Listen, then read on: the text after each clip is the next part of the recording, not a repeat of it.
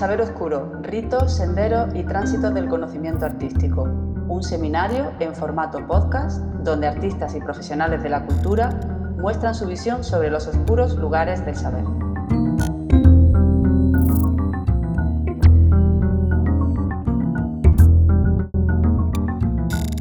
Vamos a comenzar la cuarta grabación sobre los saberes oscuros para la Universidad de Bellas Artes de Granada, eh, a la que estamos muy agradecidos.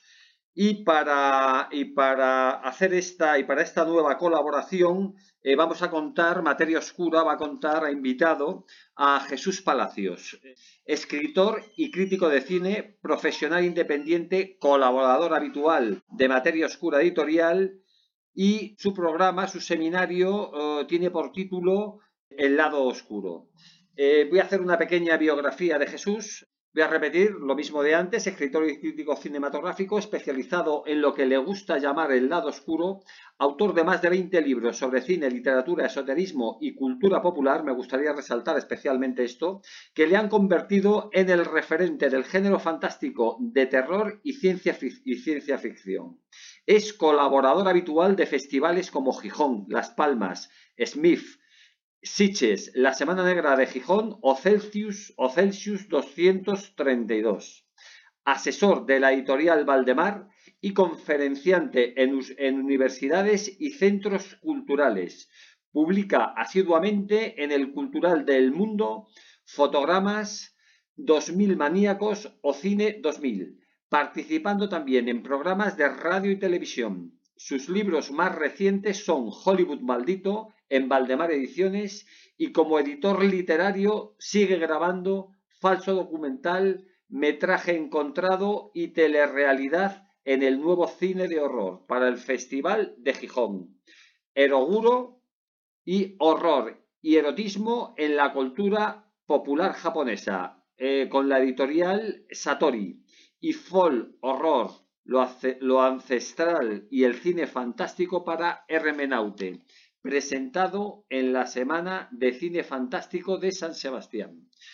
Eh, bueno, pues vamos a comenzar, vamos a, situarnos en esta, en esta, conferencia y voy a empezar, eh, vamos a empezar Jesús, eh, pues resumiendo un poco las tesis de Eugene Tucker de esta trilogía que, que hemos editado en el que tratamos sobre el tema del horror, el, como un intento no filosófico de pensar filosóficamente acerca de ese mundo sin nosotros, de ese mundo que puede extinguirse en el que ya los seres humanos no estemos. Es por esta razón por la que aquí eh, trataremos eh, este género de terror eh, de una manera filosófica, un relato acerca de una masa amorfa, o cuasi sintiente de petróleo conquistando el planeta no, no, puede contener de ninguna manera el rigor lógico que uno encuentra en la filosofía de Aristóteles o de Kant, pero de forma distinta lo que el género de horror hace es apuntar a una de las grandes presuposiciones de la investigación filosófica, que el mundo siempre es el mundo para nosotros y hacer de este punto ciego una de las de sus preocupaciones principales expresándolo,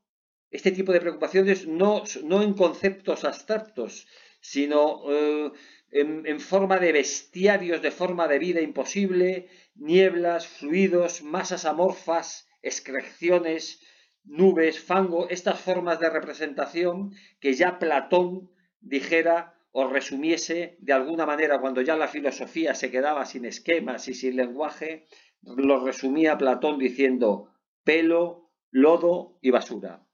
Por lo tanto, resumiendo otra vez, eh, ¿por qué eh, se ha convertido la ficción extraña en un motivo de indagación filosófica? Bueno, eh, yo creo que como, muy bien has indicado en, la introducción, uno de los problemas fundamentales con los que se ha encontrado el pensamiento filosófico y la especulación intelectual, la reflexión filosófica en las últimas décadas ha sido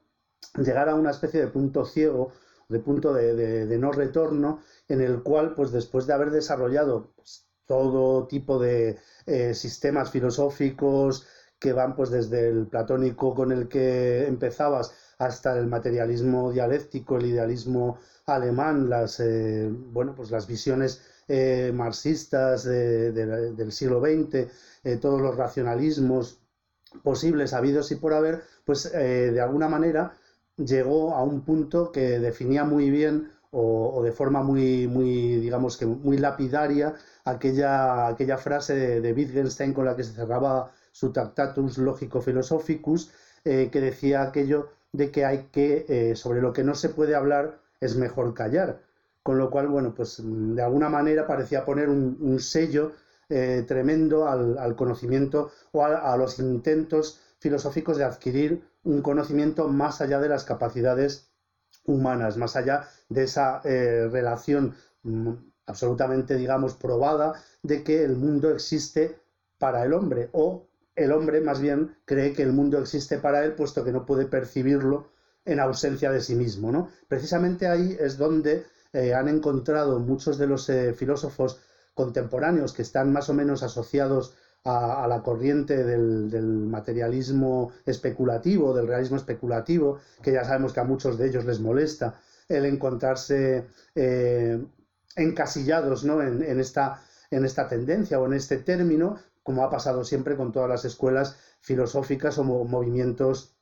culturales, ¿no? Pero independientemente de esto y para nuestra comodidad, pues nos referiremos a ellos mm, globalmente dentro de, este contexto de, la nueva escuela, ya no tan nueva, del materialismo especulativo, del realismo especulativo. Lo que algunos de estos eh, nuevos filósofos, como especialmente, específicamente Eugene Zucker, que, lo ha abordado a lo largo de esa eh, trilogía del horror de la filosofía han encontrado en la literatura fantástica y esencialmente en la terrorífica o en lo que los anglosajones llaman weird fiction, que es un término un poco difícil de, traducir exactamente al, lenguaje eh, castellano. Eh, yo lo asimilo parcialmente, al menos en un, gran medida, a lo que Freud eh, trató de definir como un Heimlich, que a su vez también es difícilmente traducible de forma exacta a otros idiomas, ¿no? En, español muchas versiones del libro de Freud lo han traducido por lo siniestro, otras lo han traducido por lo extraño,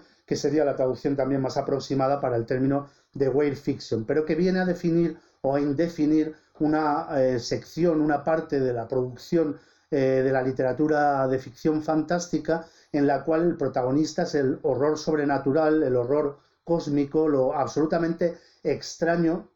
al hombre, al, ser humano, sin acudir demasiado a explicaciones científicas, aunque puede haber elementos de ciencia ficción, sin acudir tampoco a elementos, eh, digamos, de racionalismo naturalista, como ocurría en la última fase de la novela gótica, en la que los misterios sobrenaturales se explicaban por la aparición de eh, agentes humanos, bandidos, eh, traficantes, malvados villanos, que resultaba que eran los mecanismos que ponían en funcionamiento eh, terrores solo aparentemente sobrenaturales, eh, es decir, todo el tipo, todo ese tipo de ficción fantaterrorífica, eh, oscura, que no acaba de tener del todo una explicación ni racionalista, ni siquiera una explicación, digamos, irracionalista, sino que introduce el elemento de lo no humano, de lo inexplicable, de lo misterioso, de lo luminoso en la experiencia humana que ha sido uno de los objetos, por no decir el objeto principal de la indagación filosófica a través de los tiempos, pero a los que, al que, como decíamos antes, parecía haberse llegado a un tope, a ese,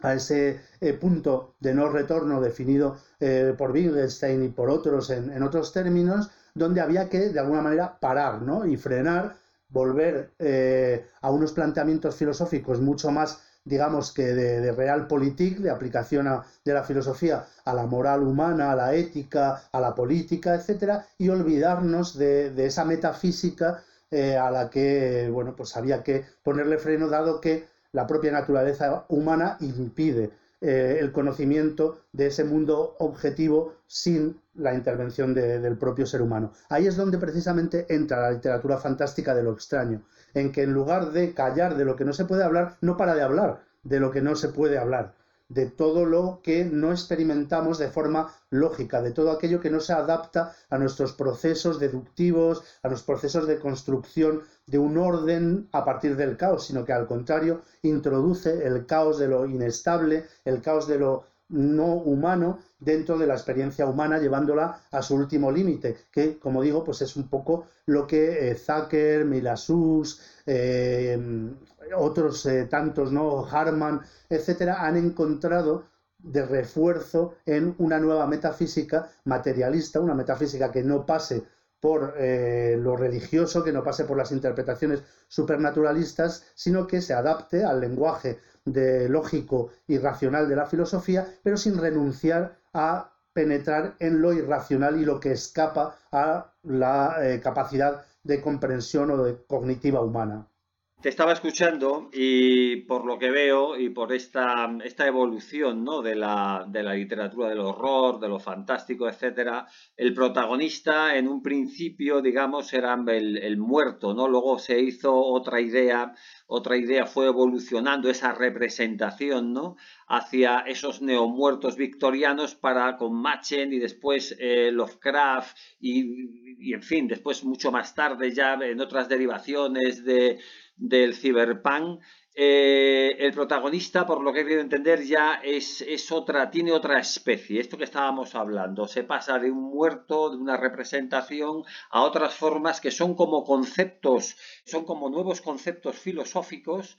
pero um, en, los que, en los que la representación se complica. Y era, por lo que, era de lo que estabas hablando, ¿no? De esta idea de las nubes, de las, mm, de las nieblas, eh, es esta falta, ¿no? Esta falta de, de lenguaje lo que invita a, a, este género, a este género antes absolutamente vilipendiado, despreciado, con, con, estas ideas de peyorativas, ¿no? de que era como eh, literatura escapista, eh, como entretenimiento. Resulta que en esta nueva época, y vamos a ir al ciberpunk, a lo que me refería antes, eh, su capacidad de reflejar una realidad mm, terrorífica, poshumana, la realidad de la extinción. Bueno, hay que recordar por ejemplo, ¿no? en, el tiempo geológico, que ya están datadas extinciones masivas de animales eh, eh, a lo largo de la historia, ¿no? Y de la misma manera, en el tiempo cósmico, eh, no, no, podemos dejar de reconocer que el, Sol se enfriará y que nuestra extinción es un hecho que se consumará tarde o temprano, más tarde que temprano, naturalmente. De esto es de lo que trata la ficción con con formas o con estructuras filosóficas. Estamos hablando, por ejemplo, de Ligotti, eh, pesimismo cósmico, etcétera. Para que continúes, voy a hacer y voy a resumir un poco, eh, eh, voy a concretar ¿no? en una frase o una cita de Ligotti. No hay nada que hacer, no hay y no hay lugar donde ir, no hay nada que ser y nadie a quien conocer. Bueno, efectivamente, el, género fantaterrorífico, el género de lo extraño, ha conocido numerosos eh, cambios y mutaciones a lo largo de, su historia. ¿no? Hablábamos de esos orígenes en la literatura gótica de finales del siglo XVIII y principios del XIX, muy imbricados en el romanticismo, pero efectivamente el, campo de lo extraño, de lo, de lo weird, de lo más indefinido, de esa nube ominosa eh, a la que te referías, ¿no? Y en la que lo humano mm, encuentra la frontera de sus límites con lo no humano y se mueve en ese resbaladizo y lodoso terreno entre lo material y lo que no lo es, y en las eh, intuiciones de, un futuro lejanísimo, de un pasado igualmente perdido en, cifras ¿no? cósmicas y, donde de repente descubre o redescubre su tremenda soledad y un cierto eh, nihilismo cósmico que sin embargo no está por ello necesariamente eh, imbuido también de una inacción, ¿no? de una negatividad en sí mismo. Todo esto eh, ocurre cuando al hilo también de los progresos científicos, tecnológicos, de la revolución industrial, de los cambios que se van dando en, la sociedad a lo largo del siglo XIX y los primeros decenios del siglo XX, el género de horror evoluciona, cambia efectivamente el foco de lo sobrenatural en sentido estricto, de las apariciones fantasmales, de los eh, seres eh, demoníacos, eh, del folclore legendario asociado siempre en mayor o menor medida a unas creencias teológicas, religiosas, escatológicas en sentido religioso concretas o, o inconcretas, pero asociadas a, esas teologías del pasado, a las mitologías, etcétera, cambia por contacto, por, por proximidad ante el racionalismo que se va introduciendo en la sociedad y ante los descubrimientos científicos que además parecen dar otro tipo de, posibilidad real, otro tipo de explicación eh, a todos esos fenómenos antaño asociados al orbe de lo sobrenatural, de lo religioso y de lo teológico. Es entonces cuando surgen todos estos autores del cambio, eh, del cambio, digamos, epistemológico entre el siglo XIX y XX, en el que se abandonan las formas del fantasma tradicional, de las condenaciones, de, lo eh, estrictamente eh, demoníaco y diabólico para adoptar otros, eh, otro tipo de explicaciones y otro tipo de lenguaje tanto literario como científico o si se quiere filosófico o pseudocientífico. Aparecen escritores como Arthur Machen, como Algernon Blackwood, como incluso en cierta medida M.R. James y luego posteriormente ya eh, Lovecraft y toda su, escuela que o bien evitan las explicaciones sobrenaturales o bien adaptan otras eh, explicaciones próximas al terreno de la ciencia ficción, al terreno de lo material. Es cuando aparece eso que la escuela eh, francesa que estudia lo fantástico denomina el cuento de fantasmas materialista, como también lo hiciera el experto Rafael Llopis en su historia natural de los cuentos de miedo. Este cuento de horror o este cuento de fantasmas materialista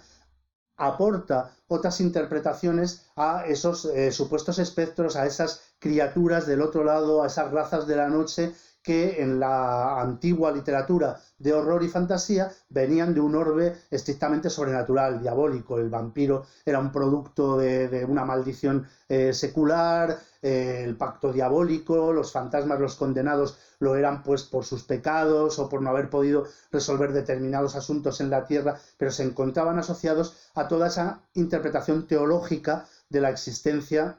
y del mundo a la que la ciencia y la filosofía oponen otro tipo de interpretaciones y de explicaciones. Y estas son las que se introducen en el cuento de fantasmas materialista y dan por resultado la aparición de la whale fiction, esta ficción extraña donde ya no tenemos el recurso, digamos hasta cierto punto fácil y tranquilizador de decir, bueno, esto es así porque Dios lo ha querido, esto es así porque existen las fuerzas del mal que lógicamente también tienen una contraposición en las fuerzas angelicales, las fuerzas del bien, en un determinado tipo de dualismo más o menos gnóstico, o bien en un mundo más eh, cristiano, más ordenado, en el cual todas esas fuerzas malignas, esas fuerzas del caos, no dejan de obedecer a un gran plan divino. ¿no? Todo, todo eso, de alguna manera, desaparece al contacto con eh, la evolución darwiniana, al contacto con la aparición de, bueno, pues de, la relatividad einsteiniana, de la física cuántica, eh, etcétera, etcétera. Y la literatura de horror se adapta y adopta estos lenguajes, estos temas, e introduce otras explicaciones de tipo eh, digamos que materialista a ese fantasma tradicional. Y es ahí cuando realmente surge ese punto de inflexión que aprovecha también la filosofía eh, y los filósofos como Zucker o como Brasier, etcétera, para permitir la eh, acción de la literatura de lo extraño como un órgano filosófico para pensar lo impensable. Bueno, pues eh, básicamente has situado el, problema en este, en este punto interesante que la, el fantástico, extraño, etcétera, eh, como queramos denominarlo, en realidad es un instrumento cognitivo, analítico y creativo para la especulación filosófica. Has planteado el problema eh, cuando aparecen estos pensadores de la sospecha, me estoy refiriendo a Marx, a Sigmund Freud, etcétera, que ya, eh, digamos, eh, sitúan la realidad en un espacio psíquico social que no puede ser racionalista. Quiero decir, las cosas no son tan sencillas como parecen y el ser humano está situado en, unos planos inconscientes, sociales, personales, que son inabordables desde una lógica aristotélica o desde un racionalismo chato. Y es aquí donde, donde, donde mm, tenemos que volver siempre, ¿no? O sea, este género eh, tan despreciado tratado, como decíamos antes, como de entretenimiento, algo vulgar, algo em, em, literatura popular en el sentido despectivo, resulta que incluso políticamente eh, ha creado unas visiones, ha hecho unos escenarios eh, distópicos que, y más en la actualidad, han comprendido y han reflejado eh, con más exactitud lo que le sucede al hombre, cuál es su realidad, que a veces algunos discursos eh, filosóficos que eran, bueno, pues puro solipsismo, pura recreación intelectual e incluso me atrevería a decir banales y superficiales, ¿no? Y es este tipo de, ficción la que está resultando eh, de una actualidad innegable. El otro día estaba comentando Ernesto Castro, que mm, eh, estos, estos autores del, giro, del giro realista, giro materialista en la filosofía que ha sucedido, cuando, cuando crearon o cuando acuñaron este término de realismo especulativo con el que ninguno de ellos ahora está de acuerdo, resulta que no se pudieron poner, contaba Ernesto, eh, de acuerdo prácticamente en nada, solamente en algo, en el reconocimiento de que su, su autor de referencia era Lovecraft y, de alguna charla contigo, pues bueno, creo, creo, creo sacar una conclusión, que a Lovecraft hay que rescatarlo ahora de esta moda, ¿no? O sea, quiero decir, ya eh, Marx dijo que después de todos sus continuadores, él ya no se identificaba con, con que él ya no era marxista, Newton tampoco era newtoniano, etcétera, etcétera. Voy para que continúes con esta línea de su libro eh, El horror sobrenatural en la literatura, algo que dice Lovecraft. La más antigua y poderosa emoción de la humanidad, de la humanidad es el miedo, y la clase más antigua y poderosa de miedo es el temor a lo desconocido. Lo desconocido siendo asimismo lo impredecible, se convirtió para nuestros antepasados ancestros, para nuestros ancestros, en una terrible y omnipotente fuente de bendiciones y calamidades que caían sobre la humanidad por razones crípticas y que pertenecían claramente a esferas de existencia sobre las que no conocemos nada y de las que no formamos parte. De esto es de lo que habla la ficción extraña, ¿no, Jesús? Bueno, efectivamente, el caso de Lovecraft es eh, paradigmático en todo este proceso de, digamos que de, reificación de la literatura fantaterrorífica y Weir en instrumento filosófico y de reflexión, porque Lovecraft eh, nos da pie a reflexionar también nosotros al hilo de lo que estabas comentando en cómo un género literario que muchas veces ha sido más considerado subgénero que género, que ha sido mm, secularmente maltratado por grandes sectores de la crítica literaria, del entorno académico, y que en última instancia, en los últimos decenios del siglo XX, sobre todo a partir de los años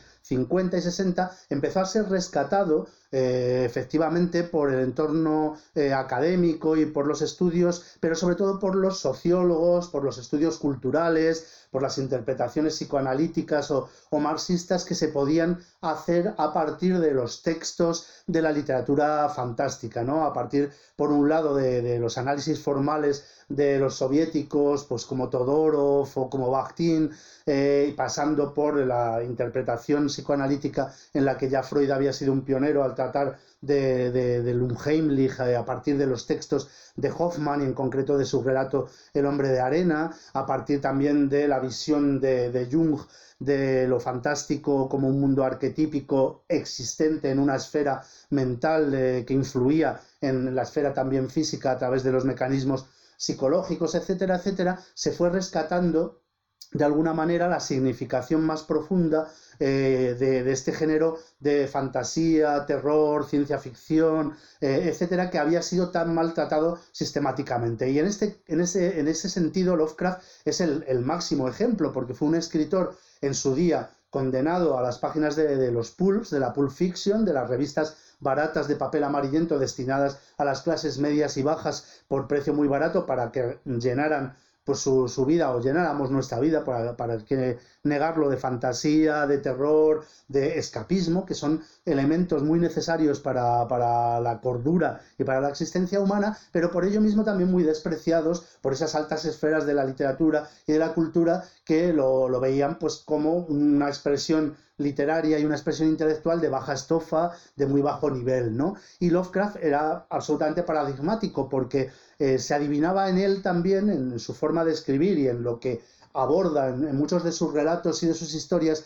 de, ciencia ficción, de horror cósmico, se adivinaban mayores pretensiones intelectuales y esto molestaba también mucho en su momento a la crítica literaria que lo condenó formalmente por utilizar pues un lenguaje arcaico, un lenguaje desfasado, abusar del barroquismo eh, verbal, etcétera, etcétera. Y curiosamente, al cabo de medio siglo, todo lo que en, cierto modo había convertido a Lovecraft en una bestia parda, en, una, en un ser despreciable eh, que solo gustaba a los eh, aficionados al género fantástico y de terror, le ha convertido en todo lo contrario, en una especie de icono de la nueva filosofía, en un modelo de pensamiento cuyo sistema del horror cósmico tiene ahora mismo más impacto en la sociedad, más impacto en el pensamiento filosófico y está llenando muchas más páginas de tesis doctorales, de ensayos académicos, etcétera, que, qué sé yo, que la, propia obra de Heidegger o de Wittgenstein o de Hegel, ¿no? Y esto pues también eh, nos obliga a, como decías tú, un poco a rescatar a Lovecraft de los Lovecraftianos, en la medida en que no debemos tampoco perder nunca el apropiado punto de vista de que lo que escribía Lovecraft era ficción terrorífica para entretener, para asustar, para hacer pensar, indudablemente, pero para hacer pasar un buen mal rato. Él fue un gran técnico del cuento de miedo, como a su vez lo fue eh, su gran antecesor y el, uno de los padres de todo esto, ¿no? Edgar Allan Poe, que fue filósofo, fue narrador, fue poeta y en todo ello, en todas esas eh, facetas de, su obra creativa, había una serie de puentes de que las conectaban, pero donde también estaba muy presente siempre el crear ficciones eficaces literariamente, ficciones que resultaran eh, asustantes, que resultaran fascinantes, que nos entretuvieran. Hay un punto en la literatura de lo extraño, en la literatura fantástica, en el cual no debemos creer que todo es digamos, Kafka, ni todo es eh, Meiring, ni todo es Ligotti, sino que también hay pues toda una serie de autores pertenecientes al orbe de lo que muchas veces eh, injustamente o no. Se denomina literatura popular, literatura eh, de masas, etcétera, que podríamos ir pues desde la pulp fiction de la época de Lovecraft, autores como Robert Bloch, como actualmente pues nombres como los de Stephen King, que no pretenden transmitirnos con eh, un lenguaje críptico, con eh, grandes obras de pensamiento, pero que curiosamente, por su propia naturaleza de escritores de lo extraño, sí nos dan los útiles, sí nos dan el instrumental que muchas veces el pensamiento académico, el pensamiento filosófico tradicional, político, etcétera, ha perdido o, o, se ha encontrado con que ya no tenía de dónde tirar o qué utilizar, ¿no? Lo que quiero decir con esto es que paradójicamente es una literatura de lo extraño eh, popular, una literatura escapista, de evasión, que tiene también una serie de funciones escapistas e incluso terapéuticas para el lector a la hora de aislarle de su sórdida vida cotidiana y aportarle universos de maravilla y de horror infinito que son mucho más interesantes y mucho más ricos que el mundo cotidiano en el que, en el que vivimos día, día tras día, paradójicamente al mismo tiempo es también un tipo de, de ficción tremendamente relevante, tremendamente profunda por su capacidad visionaria, por su capacidad precisamente de no estar atada a esas convenciones a las que la eh, filosofía, el pensamiento académico, los saberes tradicionales eh, se han visto obligados a atarse, se han visto obligados a encadenarse un poco o mucho a ellos. Precisamente esa es la gran virtud de la literatura fantástica y de lo extraño, que no se ata, no se ve condenada a mantenerse en unos márgenes ni cognitivos, ni literarios, ni políticos, eh, dominados pues por las necesidades de la academia, las necesidades de la universidad, incluso las necesidades eh, muchas veces Mm, materiales y, pragmáticas de los filósofos profesionales. ¿no? Un señor como Ligotti, que en realidad vive de escribir relatos de terror, eh, puede ser mucho más directo, como, como, destaca Ray Brasier en la introducción que hace al libro de Ligotti ¿no? de, la especie humana, del no recuerdo ahora exactamente el título, luego lo, recordaremos, pero... Conspiración contra la raza humana. Exactamente, lo que viene fundamentalmente a, decirnos eh, Brasier a este respecto es que un señor como Ligotti, que procede del mundo del fandom, del mundo de la ficción macabra, puede ser un filósofo mucho más libre a la hora de hablarnos de, la naturaleza humana, de las limitaciones de, la existencia, de, los problemas ¿no? de la contingencia, que un filósofo profesional que todos los días tiene que ir a clase, dar su charla, eh, presentar su tesis, eh, acumular puntos y ganarse sus lentejas, manteniendo el discurso filosófico estrictamente dentro de los márgenes de la academia. Bueno, pues si he querido entender bien un poco de tu tesis. Eh, coinciden en parte con las de Tucker, cuando utiliza el género fantástico para para superar esas, esas autolimitaciones que se imponen los filósofos y que les llevan a veces a callejones sin salidas eh, como las que han llegado, por ejemplo, eh, según, según, mantienes eh, el materialismo dialéctico, el idealismo alemán, etc. Un poco esta idea que expone Tucker en Rutilante Cadáver Especulativo, el segundo volumen, del horror de la filosofía, en el que Tucker viene a ratificar la muerte de la filosofía con la misma contundencia con la que Nietzsche ratificara la de Dios en su momento. Y viene a decir, no creen los filósofos en el fondo que de ser capaces de entender algo lo hubiésemos hecho ya hace algún tiempo. La conclusión a la que llegas eh, o a la que llega también Tucker, eh, es que la única alternativa para mantener viva la llama de la reflexión filosófica es ampararse al calor del delirio de las especulaciones a menudo visionarias de lo fantástico y de lo extraño. Eh, puedes eh, ampliar estos conceptos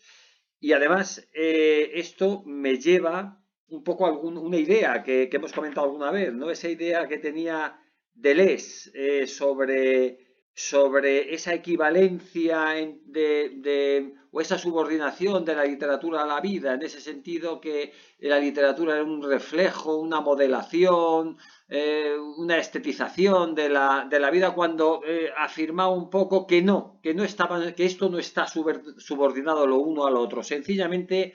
proceden del mismo sitio. Estoy diciendo que tanto la filosofía como la ficción de lo extraño proceden del mismo sitio. Tú no consideras que una esté subordinada a la otra. Pues sí, efectivamente, todo, todo lo, que, lo que has comentado forma parte de, bueno, pues de un poco o mucho la visión que yo tengo del tema en, en, este, en este momento y que en realidad enlaza con algo que viene de muy atrás dentro de la propia tradición de la literatura fantástica y de lo extraño. Es decir, siempre ha habido autores, como te decía antes, grandes o pequeños, desde las páginas de la Pulp Fiction hasta las de ahora obras consideradas clásicas como el Frankenstein de Mary Shelley o la nube purpúrea de M.P. Seal, etcétera, etcétera, donde se planteaban de forma muy consciente, al hilo de narraciones dramáticas, de historias de ficción plagadas de, elementos novelescos o en el caso del cine de elementos de intriga cinematográfica, de narración puramente ficticia, se integraban estas reflexiones profundamente filosóficas, profundamente eh, relevantes para la moral, la ética o para el intento de la comprensión del universo que nos rodea o de comprender la incomprensión del ser humano ante ese universo contingente y ese universo ajeno de lo no humano que, nos rodea y que nos comprime, ¿no? Eso es precisamente, como tú decías, lo que, lo que Zucker y mm, de una manera quizá más tangencial, pero también bastante evidente, otros filósofos como, como Brasier o, o y otros, eh, han rescatado y han eh, connotado de la existencia de toda esta corriente del lado oscuro de, de la literatura y de la ficción, y que efectivamente contrasta con esa cierta timidez eh, que les precede en otros eh, pensadores y en otras eh, escuelas más sociológicas o más políticas que sí que efectivamente rescataron elementos de valor de la literatura y de la tradición fantástica y terrorífica, pero más bien de una, de una manera, digamos, ejemplarizante, como textos que utilizar para apoyar o bien sus teorías o bien su visión del mundo o bien para connotar, denotar cómo esos textos eh, proceden de un sistema de producción concreto, contextualizado en una época eh, y en unas fuerzas productivas concretas y por tanto obedecen a esas fuerzas de producción, aunque incluso a veces puedan influenciarlas a, su vez, ¿no? Eh, digamos desde el punto de vista del análisis marxista o dialéctico. Pero con todas las bondades que muchas veces estas interpretaciones tienen, ¿no? Y ahí está toda esa eh, inmensa y maravillosa escuela francesa del Colegio de Sociología, con Bataille, con, con, eh, Louis Bax, con todos los surrealistas también, que son de los grandes pioneros en, entender las virtudes intrínsecas de la literatura, de lo extraño, de lo grotesco, de, lo fantástico. Eh, aún así, muchas veces se quedaban en, como digo, eh, en las distancias cortas, ¿no? Utilizando un poco una metáfora extraída del psicoanálisis, utilizaban la literatura fantástica de extraño como un paciente del que extraer eh, sus sueños para con ellos explicar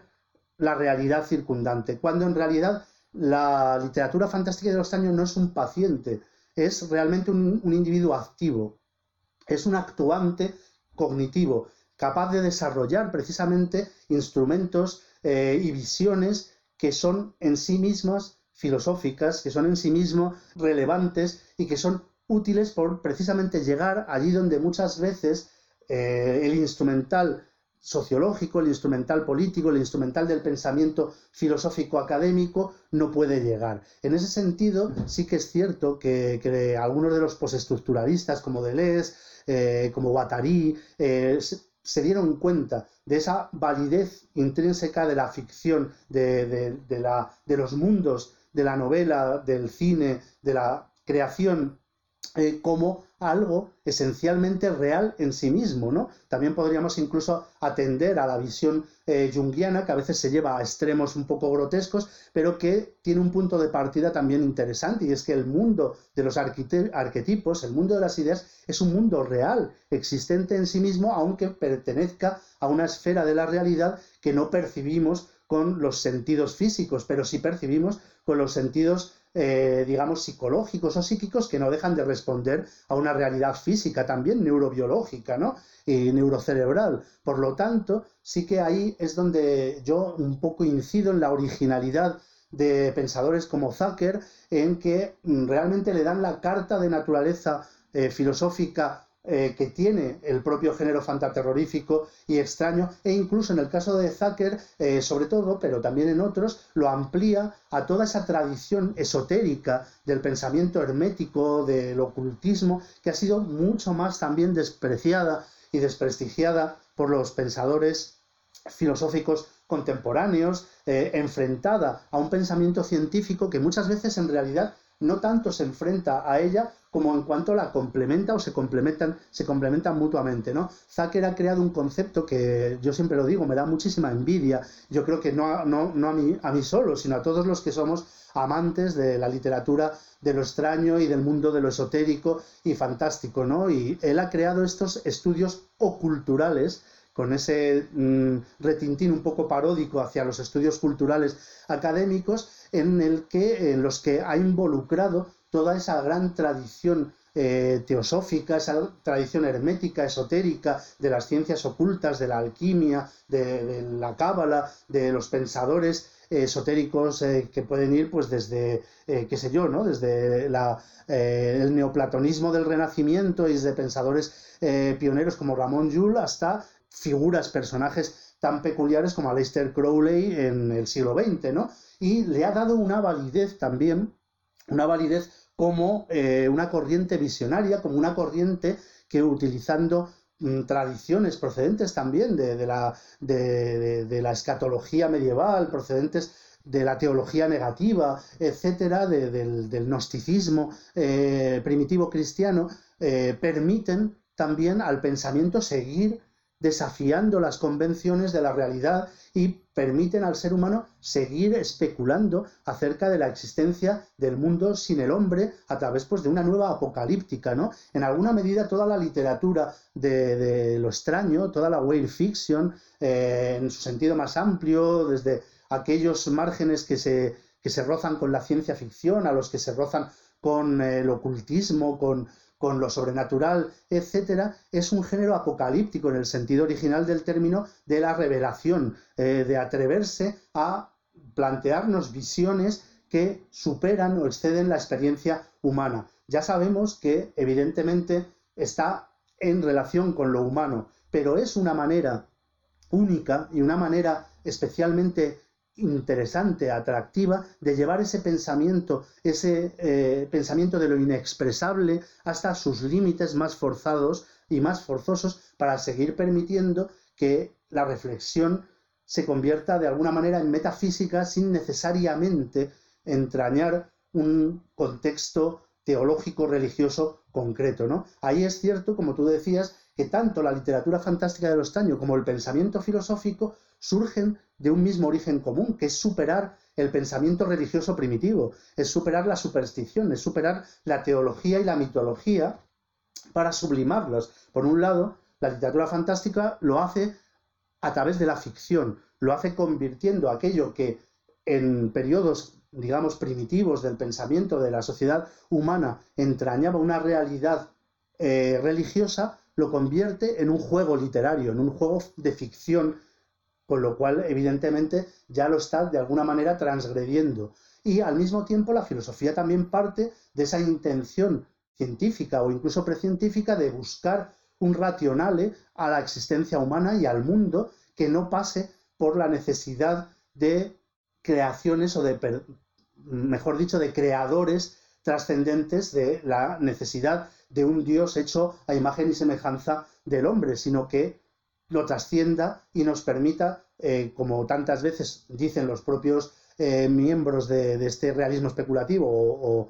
materialismo especulativo, volver a reinventar la metafísica, pero una metafísica materialista, una metafísica que atienda a la ciencia de vanguardia y que atienda también a ese mundo luminoso y visionario que la literatura de lo extraño nos eh, ofrece desde sus inicios y que sigue ofreciéndonos como una de las visiones más singulares y más eh, capaces de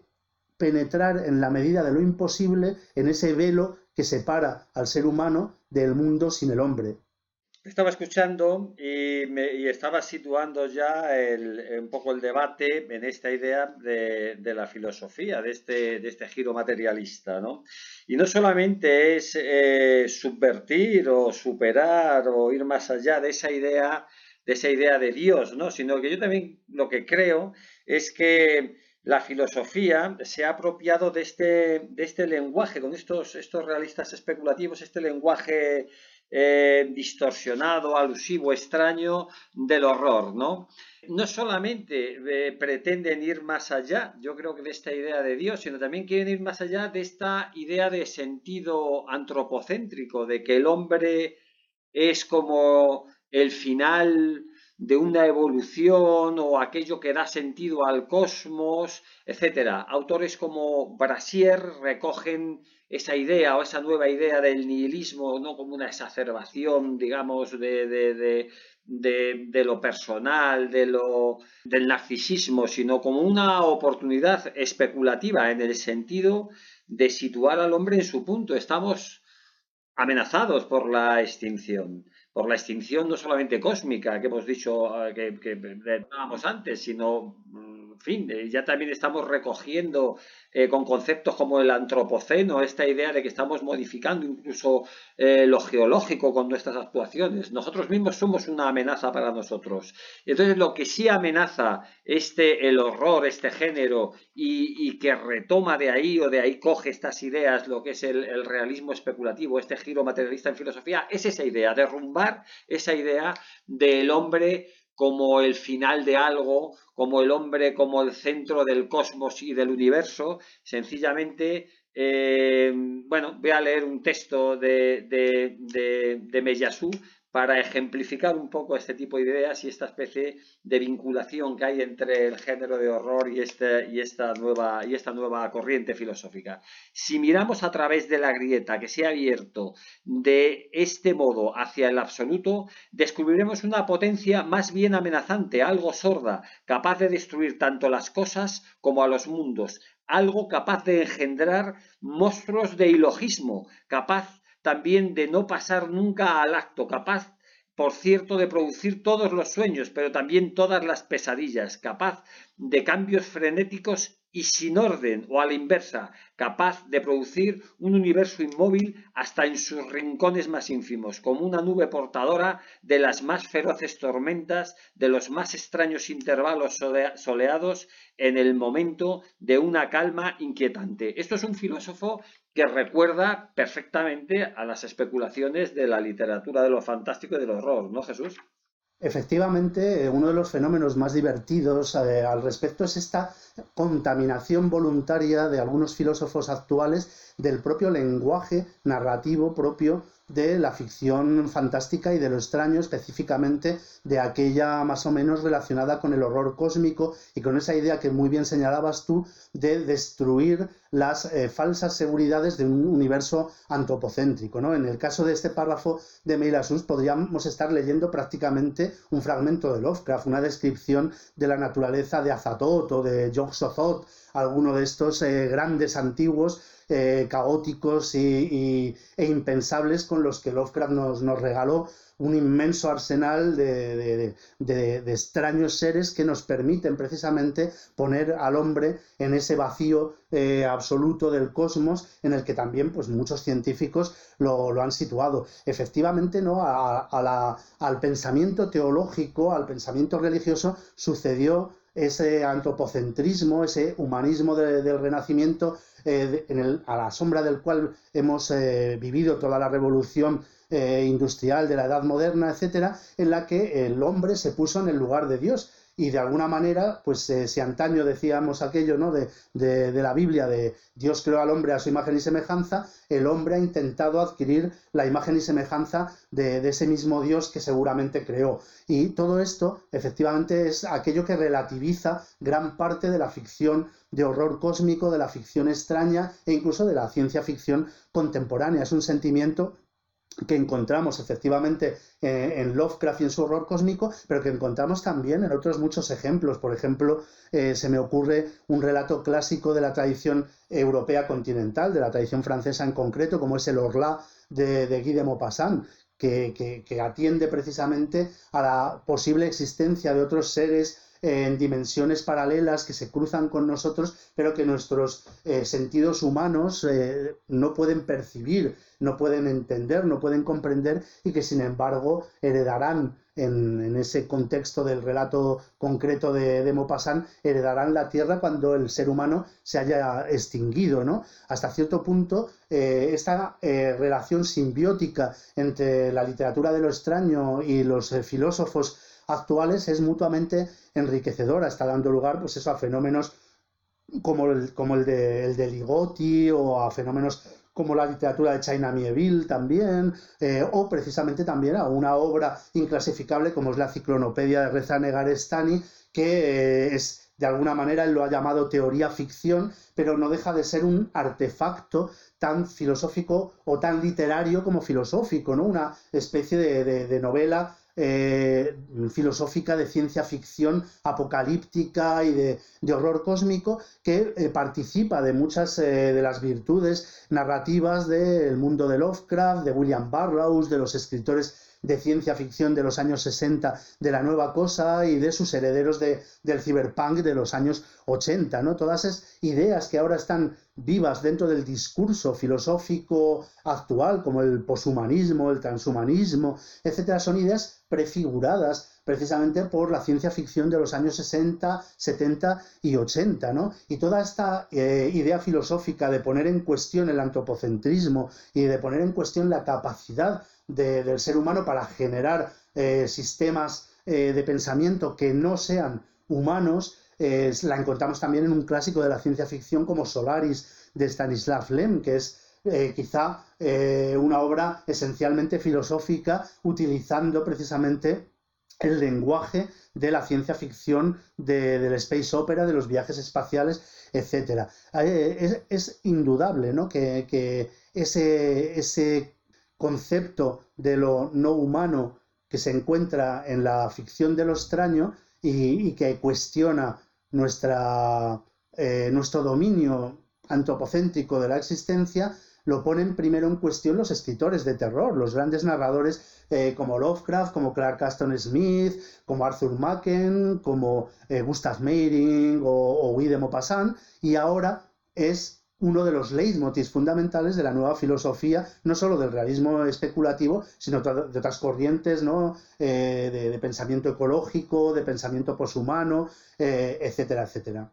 Te estaba escuchando cuando estabas mencionando las obras clásicas, el Orla, esto de otras realidades paralelas, extrañas, etcétera, y estaba, estaba recordando que eh, eh, hace poco tiempo, tratando de comprender lo que es la física cuántica, cuando aparecen los resultados empíricos ¿no? de, los, de los científicos, al final es tan absolutamente extraño, ¿no? Eh, estos resultados que aparecen tan incomprensibles desde las lógicas de, fin, aristotélicas, del sentido común incluso, que, eh, bueno, al final es pura especulación, eh, puro género, lo que es la, la física cuántica. Y, de ahí querría ir, eh, porque ya lo has mencionado, a este, a este libro extraño, este libro que editamos, este libro de culto, que es eh, Ciclonopedia, que casi es difícil encuadrarlo en ningún tipo de, de género, ¿no? Bien has mencionado que, que, forma parte de estos nuevos, de este nuevo género que que oscila entre la teoría y la ficción, que no sabemos muy bien qué es. También hemos editado otro libro, que es un poco el origen de todo este tipo de historias, que es, eh, que son, que es CCRU, esa recopilación de los blogs de un grupo de filósofos eh, de la Universidad de Warwick que estaban hartos ya de los estudios culturales y que se dejaron contaminar, influenciar también por, por grandes autores de del horror, de la ficción, estaba en fin, incluso de la, de, la gran literatura eh, como William Burroughs. Eh, por la ciencia, por la física cuántica, etcétera, ¿no? Eh, voy a leer, para que continúes tú, me gustaría que hablases y ampliases un poco algo más sobre este, este libro de culto tan extraño que es Ciclonopedia, que tuviste a bien presentar hace, hace tiempo para nosotros en el Central de Madrid, y para situarte o para situar este libro voy a leer eh, algún extracto. Las máquinas de guerra occidentales demuestran su fervor capitalista por derrochar energía y material, y no hay un altar mejor para este derroche que el apocalipsis islámico y su divina causa. Ahora, contaminados tanto por la conciencia del crudo como por las máquinas de guerra que eh, particularmente petrofílicas se ven atraídas hacia una participación agitada con las máquinas de guerras islámicas, los pueblos del Islam y sus tierras, que se solapan con las reservas de petróleo. La disparidad y asimetría entre las máquinas de guerra de los dos frentes y el intenso apetito por el petróleo que anima la máquina de guerra occidental inclina esta participación hacia un tipo de, complicidad combustible y conflictiva. Es por ello que cuanto más asimétricas entre sí son la defensa de la yihad y las invasiones ofensivas de la cruzada, estas son más concordantes. Yo creo que un poco aquí está resumido eh, todo este tipo de ideas, este lenguaje que no podemos caracterizar de puramente filosófico, pero tampoco eh, es pura, eh, pura ficción, sino que sencillamente es esta contaminación de la que hablabas, ¿no? Esta mezcla, esta, esta, esta intersección de conceptos, de ideas, lo que está ampliando un poco el, ese campo de libertad que es la imaginación, ¿no? Esa, ese dejar de pensar en, en, formas, en clichés, ¿no? Esta, esta, gran apertura que está suponiendo para la filosofía el contacto con, la literatura del, horror, este reconocimiento de, esta, de estas posibilidades, ¿no? Sí, digamos que lo, que está ocurriendo, eh, que lleva ya mucho tiempo fraguándose realmente en el interior de distintas corrientes eh, literarias y, de pensamiento, pero que ahora ya en pleno siglo XXI, ante una realidad circundante, que como tú apuntabas antes, ¿no? Ahí está el virus campando por sus respetos, eh, vivimos en un mundo cada vez más eh, próximo al de ciertas distopías y de, ciertos relatos y correlatos de la ficción de, horror, lo que está ocurriendo es que por fin eh, el mundo, digamos, académico, el mundo del ensayo, el mundo del pensamiento, se ha permeado a todo ese eh, rico material visionario, toda esa manera eh, heterodoxa de abordar la experiencia eh, humana e inhumana que ofrecía la literatura fantástica, de lo extraño, de ciencia ficción, de horror. Son cosas que a la inversa nunca había tenido prejuicio alguno en hacer la literatura. Si vemos claramente desde los inicios de la, de la ficción de lo extraño, de la ficción gótica, etcétera, hay una eh, intención mayor o menor en muchos de sus autores por eh, participar de los debates filosóficos, morales, políticos de su época o incluso predecirlos de las épocas posteriores. Eh, una novela como Frankenstein está claro que, aparte, de, como decía antes, de todos sus elementos románticos, melodramáticos, de novela sensacional y de pasión, posee unas claras connotaciones morales, especulativas acerca de la evolución de la ciencia, de la bueno, pues de, de, las ínfulas eh, fáusticas y prometeicas de, la revolución industrial que estaba comenzando en ese momento, etcétera, etcétera. Eh, una novela, eh, el propio padre de Mary Shelley, William Godwin, escribe novela gótica para, a través de, su literatura de crimen y de suspense y de intrigas retorcidas, plantear cuestiones éticas y políticas eh, características de su pensamiento anarquista y libertario. A lo largo de toda la historia del género fantaterrorífico, esto ha sido así, y no solo en esos grandes nombres sagrados para nosotros y que ya mm, de alguna manera han entrado en el Olimpo de la gran literatura por la puerta de atrás generalmente, pero han entrado, como el caso pues, de Edgar Allan Poe o del propio Lovecraft, ni en la de eh, autores eh, tan prestigiosos como Borges, como Bioy Casares, como Kafka, etcétera, sino también a través de toda esa purria variada de escritores de, de horror, de ficción fantástica, de ciencia ficción, que pululaban y que siguen pululando en el mundo de, del puro género, de la literatura pulp, del libro de bolsillo, pero que sin embargo constantemente eran conscientes de poder, gracias a esa libertad de la literatura de masas, de la literatura de imaginación, eh, abordar esos temas candentes, esas eh, cuestiones eh, que de alguna manera la gran literatura y el pensamiento académico evitan para no, de alguna forma, hacerse acreedoras a una cierta frivolidad o a una falta de rigor que las cuestionaría. Afortunadamente, muchos de estos nuevos filósofos, como el propio Reza Negarestani, como Ray Brasier, como Jim Zucker y otros pensadores eh, distintos, ¿no? de, otros, eh, pues el difunto Mark Fisher, el propio Zoe Sisek, con su visión más eh, marxista y lacaniana, etcétera, pero son gente que ha crecido leyendo novela de terror, leyendo cuentos fantásticos, que ha crecido viendo películas de ciencia ficción, eh, de terror, de serie B, etcétera, y se ha dado cuenta de que ese lenguaje visionario, de que ese, eh, ese, instrumental era fundamental para poder expandir el pensamiento y para poder expandir el, el, pensamiento crítico en el siglo XXI cuando parece que había alcanzado de alguna forma sus límites de, expresión. Y eso es lo que están haciendo eh, autores como Negarestani con la ciclonopedia. Ha creado, como decía antes, un artefacto meta eh, literario, metafilosófico, que tiene más que ver con el falso documental de terror, tiene más que ver con, no sé, con la bruja de Blair, que con un libro de filosofía al uso, ¿no? Es un tipo también de constructo que tiene eh, mucho que ver con la evolución del género en los últimos años, con las obras de, gente como, como, como Kathleen Kiernan o, o, sobre todo también de China Mieville, etcétera, pero que también encontramos sus orígenes en muchos autores, como decías tú antes, de la gran literatura, como William Burroughs o Kurt Vonnegut, que se aproximaron sin prejuicio ninguno al mundo de la ciencia ficción, del terror, etcétera, que participaron junto a escritores como Philip J. Farmer, como Michael Murko, como Zelazny, que estaban en las páginas de las revistas de ciencia ficción para crear junto a ellos nuevas concepciones, como fueron pues la New Wave de los años 60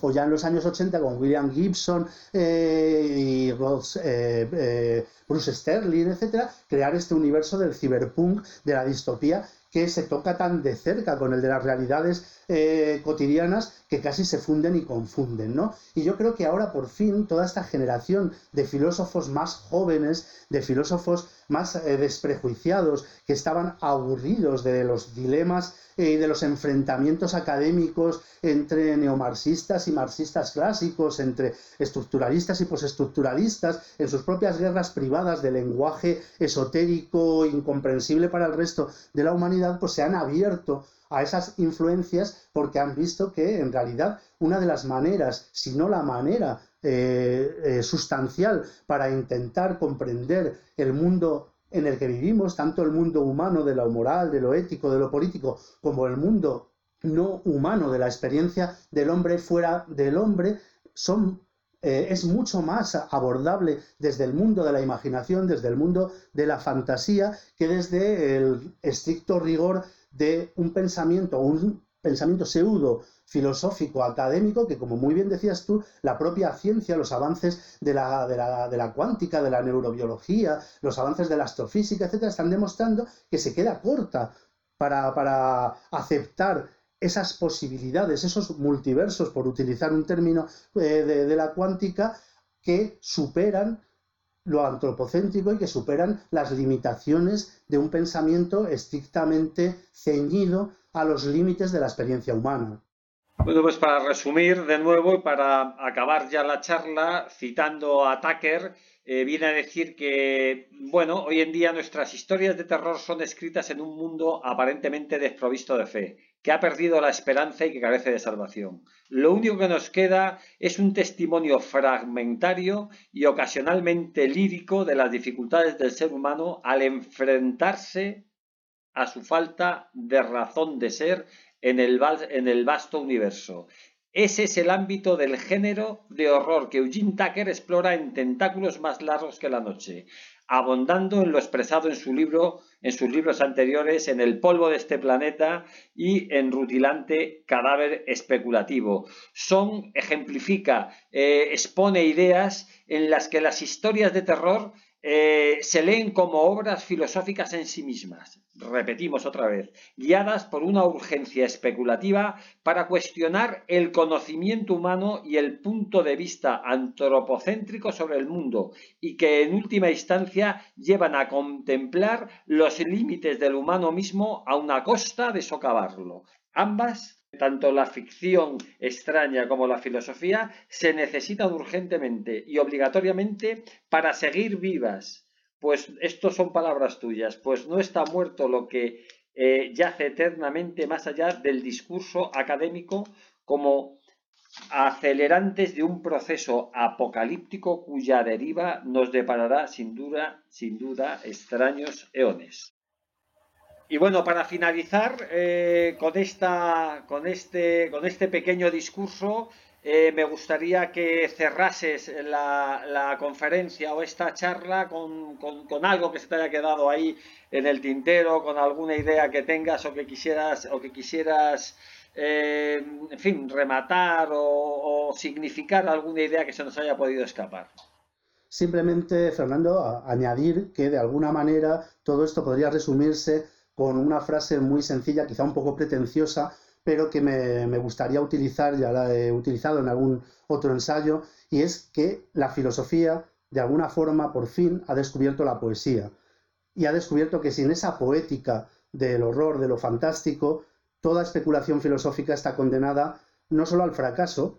como ya sabe, como ya nos ha explicado Eugene Zacker y nos ha explicado Ray Brasier, sino al aburrimiento, que es algo muchísimo peor que el fracaso. Y es algo de lo que la filosofía contemporánea tiene mucho que aprender. La literatura de lo extraño puede ser cualquier cosa, pero raramente, si alguna vez, es aburrida. Mientras que gran parte del pensamiento filosófico de las últimas décadas del siglo XX ha sido profundamente aburrido y se ha separado tremendamente de la comprensión del público de a pie, se ha distanciado totalmente de la realidad, tanto de la, de la realidad contingente cotidiana como de su intención de buscar grandes respuestas, aislándose en un medio académico que es casi en sí mismo un planeta, un solaris absolutamente incomprensible para el resto de la humanidad. Y gracias a filósofos como Zacker o como Brasier, eh, como Harman, está encontrando esa poesía de la filosofía o esa poesía de lo filosófico o esa filosofía de la poesía, tanto me vale lo uno como lo otro, que puede devolverla al contacto con los humanos de a pie y puede devolverla a cumplir un papel interesante, un papel relevante dentro de una sociedad cada vez más visionaria, más apocalíptica, como es aquella en la que estamos viviendo ahora. Esperemos que no desaproveche esa oportunidad y vuelva a verse aislada, que es un peligro que siempre corren estos pensadores que proceden del ámbito estrictamente académico, universitario, eh, muchas veces en un ámbito anglosajón muy autófago. Esperemos que no cedan a esa tentación y que sigan lanzando precisamente ese tipo de, mensajes y de, libros como Ciclonopedia o como la trilogía de Zucker que nos permiten de alguna manera disfrutar de un pensamiento visionario, filosófico, apocalíptico mucho más amplio y mucho más rico y mucho más divertido. Muy bien, pues para acabar, eh, agradecerte como siempre, Jesús, tu, generosidad con tu tiempo, con tu erudición. Siempre que te hemos llamado, siempre has colaborado muy amablemente. Muchas gracias. Y muchísimas gracias también a la Universidad de Bellas Artes eh, de Granada por su invitación para participar en estos seminarios del saber oscuro. Y como siempre, un poco lo comentábamos el otro día también, eh, estas, estas nuevas corrientes filosóficas, este giro materialista, giro realista, la verdad es que está encontrando mucho más eco en universidades de bellas artes, en las facultades, en las universidades de arquitectura, etcétera, que en la propia, que en las propias facultades de filosofía, en la que parece que este tipo de ideas, al menos en España, o sea, quiero decir, bueno, al menos en España, no, en España, siempre parece que rechinan, ¿no? Siempre hay como, como miedo, ¿no? Como a no encontrarse en, un terreno sólido, ¿no? O sea, hay este, este miedo, ¿no? En, esta, en, en, este campo al, hay un cierto miedo al riesgo, hay un cierto miedo al atrevimiento, a ir un poco más allá, ¿no? Así que bueno, pues con esto damos por finalizada la charla y te vuelvo a agradecer tu participación y naturalmente a, de nuevo a, a la Universidad de Bellas Artes de Granada. Muchísimas gracias. Gracias a vosotros por haber contado conmigo, también obviamente a la Facultad de Bellas Artes de la Universidad de Granada y simplemente también felicitaros, Fernando, por la estupenda labor divulgativa de estas tendencias que, como tú decías, tan difícil a veces es que encuentren eco en el mundo del pensamiento y de la filosofía académica española. Así que seguir por ese camino, eh, que es un camino difícil, pero sabéis que tenéis algunos fans absolutamente entregados, como es mi caso. Gracias a todos y hasta la próxima.